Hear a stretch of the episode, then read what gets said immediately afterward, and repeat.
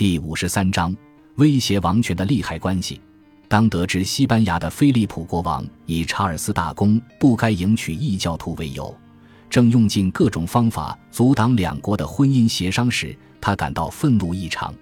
唐迪亚哥却认为，伊丽莎白女王根本一点也不想嫁给查尔斯大公，而且坚持若伊丽莎白女王真要结婚，对象也一定是莱斯特伯爵。菲利普国王则已然下定决心要成为英国重返天主教阵营的桥梁。但要完成这神圣的使命，现在还不是时候。菲利普国王认为，苏格兰女王玛丽·斯图亚特就是英国宗教信仰重建的唯一门路，其他的方法都不通。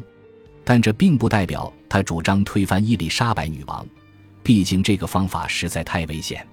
他认为最好的方法就是让玛丽·斯图亚特耐心等待，直到英国王位确定传到他手上的那一天。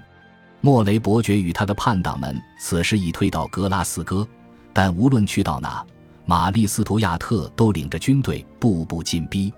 十月六日，叛党逃往英国，盼能得到伊丽莎白女王的捐助。接见莫雷伯爵时，伊丽莎白女王身着黑色服装，让他一直跪着不起身，并公开斥责他反叛神圣的王权。我们不会收留任何违抗王权的臣子，因为我们知道。全能的神将因此惩罚我们，为我们的王国降下灾祸。至于元金，一毛也没有。但莫雷伯爵可以待在英国境内做流亡分子。在历史上著名的大追捕行动中，玛丽斯图亚特派出军队到苏格兰以外的地方搜捕叛党。和平反战的伊丽莎白女王完全没有帮助莫雷伯爵，从而让玛丽斯图亚特轻易获得胜利。但胜利的喜悦却十分空虚，难以驾驭的苏格兰领主们变得更难以控制。达恩里勋爵时常醉醺醺的，苏格兰臣子们则如此形容他：冥顽不灵、高傲自大又堕落，甚至会在爱丁堡街头与人起争执。伦道夫则形容这个人厚颜无耻、横行霸道，总认为别人不够尊敬他。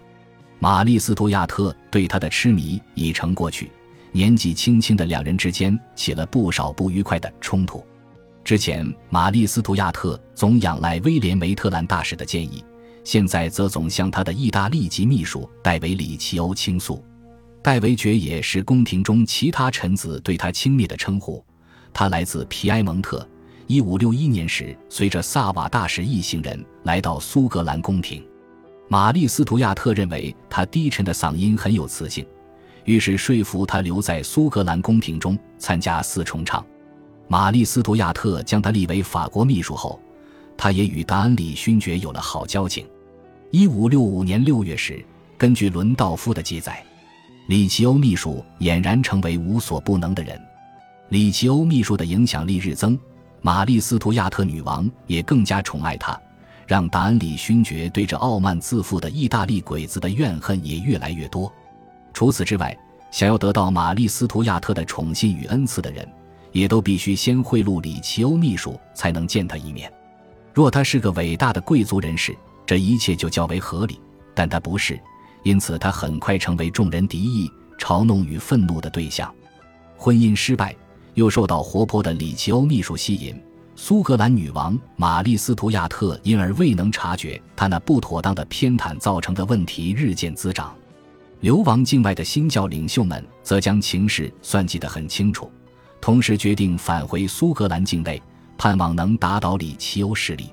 若他们够幸运的话，当然还要除掉达恩里勋爵。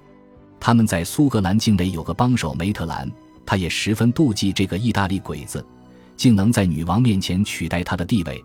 甚至他们也赢得了达恩里勋爵的友情。他有个不同的妒忌理由。他认为自己的太太与里奇欧秘书有染，而反叛军领袖们也乐于灌输他这样的想法。